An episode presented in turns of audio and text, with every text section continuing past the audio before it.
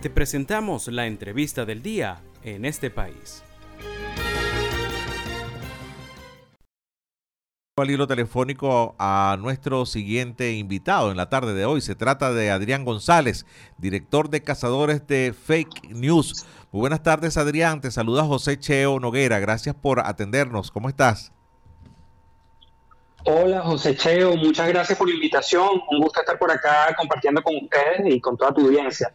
Gracias, Adrián. A ver, vamos a hablar de desinformación y te voy a dejar eh, el espacio leyendo este titular, según la encuestadora Riesgos, Globales 2024, eh, elaboraron un informe en el que los dos grandes riesgos de la humanidad para el 2024 son la crisis climática y la desinformación con la ayuda de la inteligencia artificial. A ver, ¿cuál es tu opinión al respecto? Bueno, ciertamente la, llegada de, la inteligencia artificial, de, esta, de este gigante eh, avance científico, nos va a traer bastantes problemas en los próximos años. Ya nos ha venido trayendo eh, o haciendo, debido a, esta, a la llegada de esta, tecnología, se han creado, eh, bueno, noticias falsas, desinformación, se han utilizado estos programas, estos, estos, avances para manipular la información. Y en el 2024 vamos a tener una, un avance muy, muy particular que es la, la creación de software para generar videos con inteligencia artificial y el perfeccionamiento de los software existentes, ¿okay? de, de, los programas, de, este tipo de, paquetes de, creación de contenido en imagen, en audio, que bueno, que ya van a ser indetectables prácticamente por verificadores y por eh, investigadores de este caso. Entonces, eh, bueno, ahora nos toca más que nunca informarnos a través de medios confiables y eh, de alguna manera ser bastante selectivos al momento de informar, Y en el caso de ustedes, por ejemplo, en, Cazadores de Fake News y, todas las plataformas, a ver, como el Observatorio Venezolano de Fake News, Medianálisis, Cotejo, eh, Efecto Cocuyo, toda esta gente que trabaja de maravillas en la detección de información falsa, me imagino que también les tocará abordar el tema de la inteligencia artificial para, para poder eh, entonces conseguir dónde están las brechas e identificar cuándo algo va a ser virtual o algo no, porque con estos software de video que tú acabas de comentar, los avatars van a parecer mucho más reales. Sí, Fíjate que hasta el año 2023 nosotros enfocábamos nuestro, nuestro estilo de investigación en algo que, se llama investigación en fuentes abiertas, ¿no? que es buscar evidencias forenses digitales, es decir, pistas que permitan identificar cuándo una noticia es verdadera y cuándo es falsa. ¿no? De esa manera pudimos descubrir manipulaciones en, imágenes eh, que utilizaron Photoshop, por ejemplo, y dejaban algunos atisbos, algunos rasgos que, te permitían decir, mira, esto es falso por tal razón, ¿no? Porque hicieron un clonado aquí de una foto, porque se ve que hay un montaje con los píxeles, etcétera, ¿no? Bueno, yo creo que el avance, el desarrollo de la inteligencia artificial ahora nos plantea una estrategia distinta. En primer lugar, explicarle a las personas que existen este tipo de software, cómo se utilizan, es necesario democratizar el acceso a la inteligencia artificial y es algo que todos vamos a ver en el año 2024 cuando a los, al, tu celular, al celular de, los oyentes que nos están escuchando en este momento, lleguen asistentes que están basados en inteligencia artificial.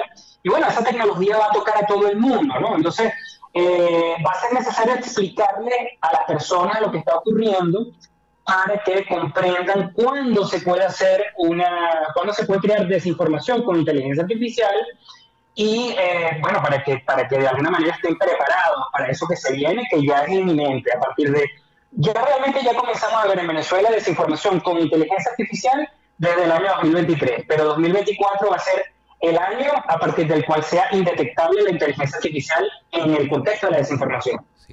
Estamos conversando con Adrián González, director de Cazadores de Fake News. No puedo perder la oportunidad para, para ver cuál, pudiera ser la incidencia en Venezuela de esto eh, a propósito de este año electoral. Adrián, ¿cuál es tu opinión? Eh, con respecto a lo que es el uso de inteligencia artificial. Exactamente, sí, exactamente. y, la desinformación, evidentemente. sí, eh, eh, siempre hay desinformación. En todos los procesos electorales del mundo hay desinformación porque se utiliza una, o sea, a ver, la desinformación es una herramienta para persuadir. Y cuando hay elecciones, pues hay, muchas, hay muchos intereses en persuadir el voto a favor de un candidato o de otro, ¿no? El problema es que, bueno, este tipo de, de, de tácticas son poco éticas, eh, porque básicamente están basadas en engaño, ¿ok?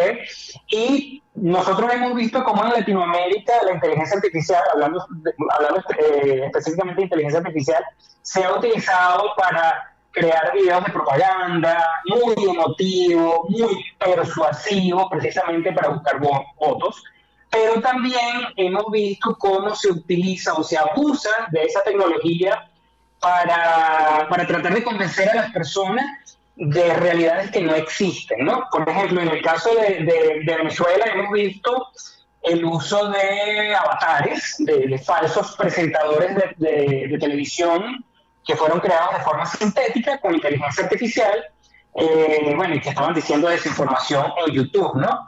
Y también vimos cómo, eh, por lo menos en, la pasada, en las primarias, eh, que, que recién ocurrieron en el año 2023, cómo se manipularon audios utilizando inteligencia artificial para hacer creer que ciertas personas influyentes, locutores de radio, famosos, etcétera, estaban diciendo cosas que realmente nunca dijeron. Eso lo vamos a ver con un grado de mucha mayor depuración y perfección en el año 2024. Claro, y, a eso me refería, ¿no? Que eh, el trabajo que le toca a cada uno de ustedes y, por supuesto al, de los usuarios, ¿no? Porque ahora tendremos que estar mucho más eh, cuidadosos, ¿no? Y, basarnos en, esos principios básicos de, detección de noticias falsas, que, es la, la emocionalidad, ¿no?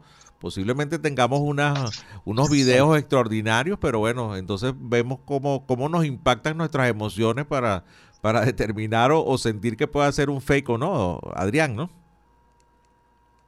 Mira, yo creo que es una de las primeras cosas que se explica en el momento de, hacer, digamos, explicaciones, charlas, capacitaciones, ¿no?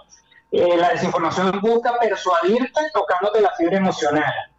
y, si bien lo ideal es que uno desmienta una noticia falsa o un contenido engañoso o un rumor utilizando evidencias, Mira, yo me temo que a partir del año 2024 van a haber casos que nunca vamos a poder desmentir con, con, pruebas. Y eso se viene.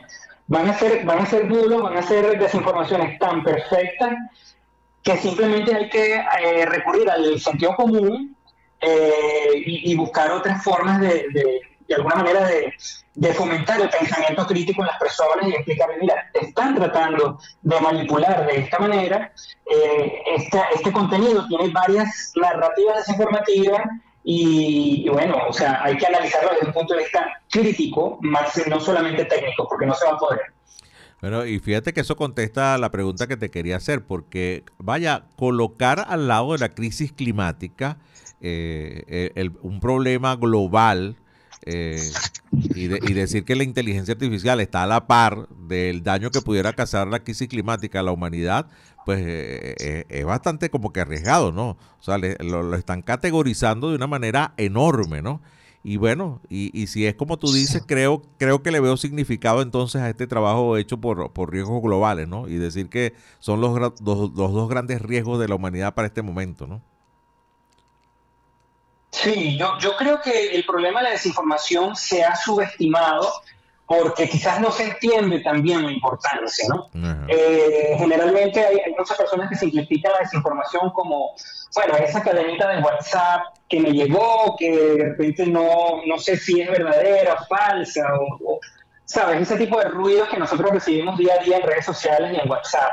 Pero el problema es mucho mayor que ese. Recuérdate que cuando, cuando estaba la transición del, del, mando presidencial allá en Estados Unidos, hubo una invasión, o mejor dicho, hubo una especie de, bueno, problema en, el Capitolio porque entraron un montón de personas que estaban consumiendo desinformación incluso hubo muertos, ¿no? Eh, precisamente por personas que consumen un tipo de contenido muy radical eh, que está avivado con desinformación. Esos son los riesgos que podemos correr cuando comunidades digitales consumen de forma continua contenido desinformativo eh, y realmente no entienden lo que realmente está pasando. Entonces, bueno, hay que contener esa desinformación porque es realmente importante. Eh, ¿Están preparados, Adrián, las plataformas como ustedes, cazadores de fake news, para, esto en este momento?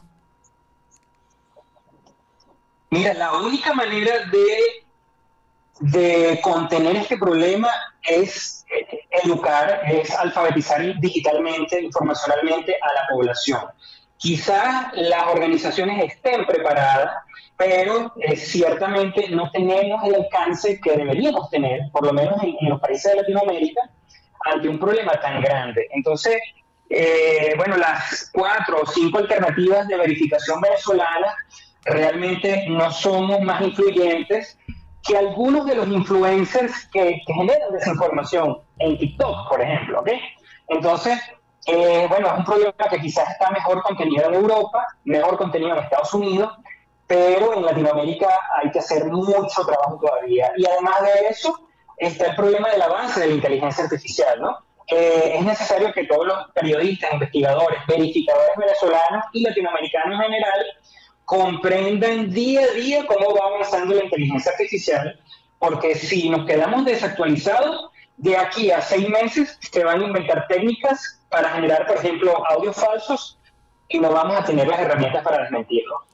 Bueno, te agradezco mucho, Adrián. Adrián González, director de Cazadores de Fake News, ha sido nuestro invitado en la tarde de hoy. Que tengas una feliz tarde, un feliz día, Adrián. Muchísimas gracias por la invitación. Saludos a todos. Gracias, gracias. Muy amable como siempre.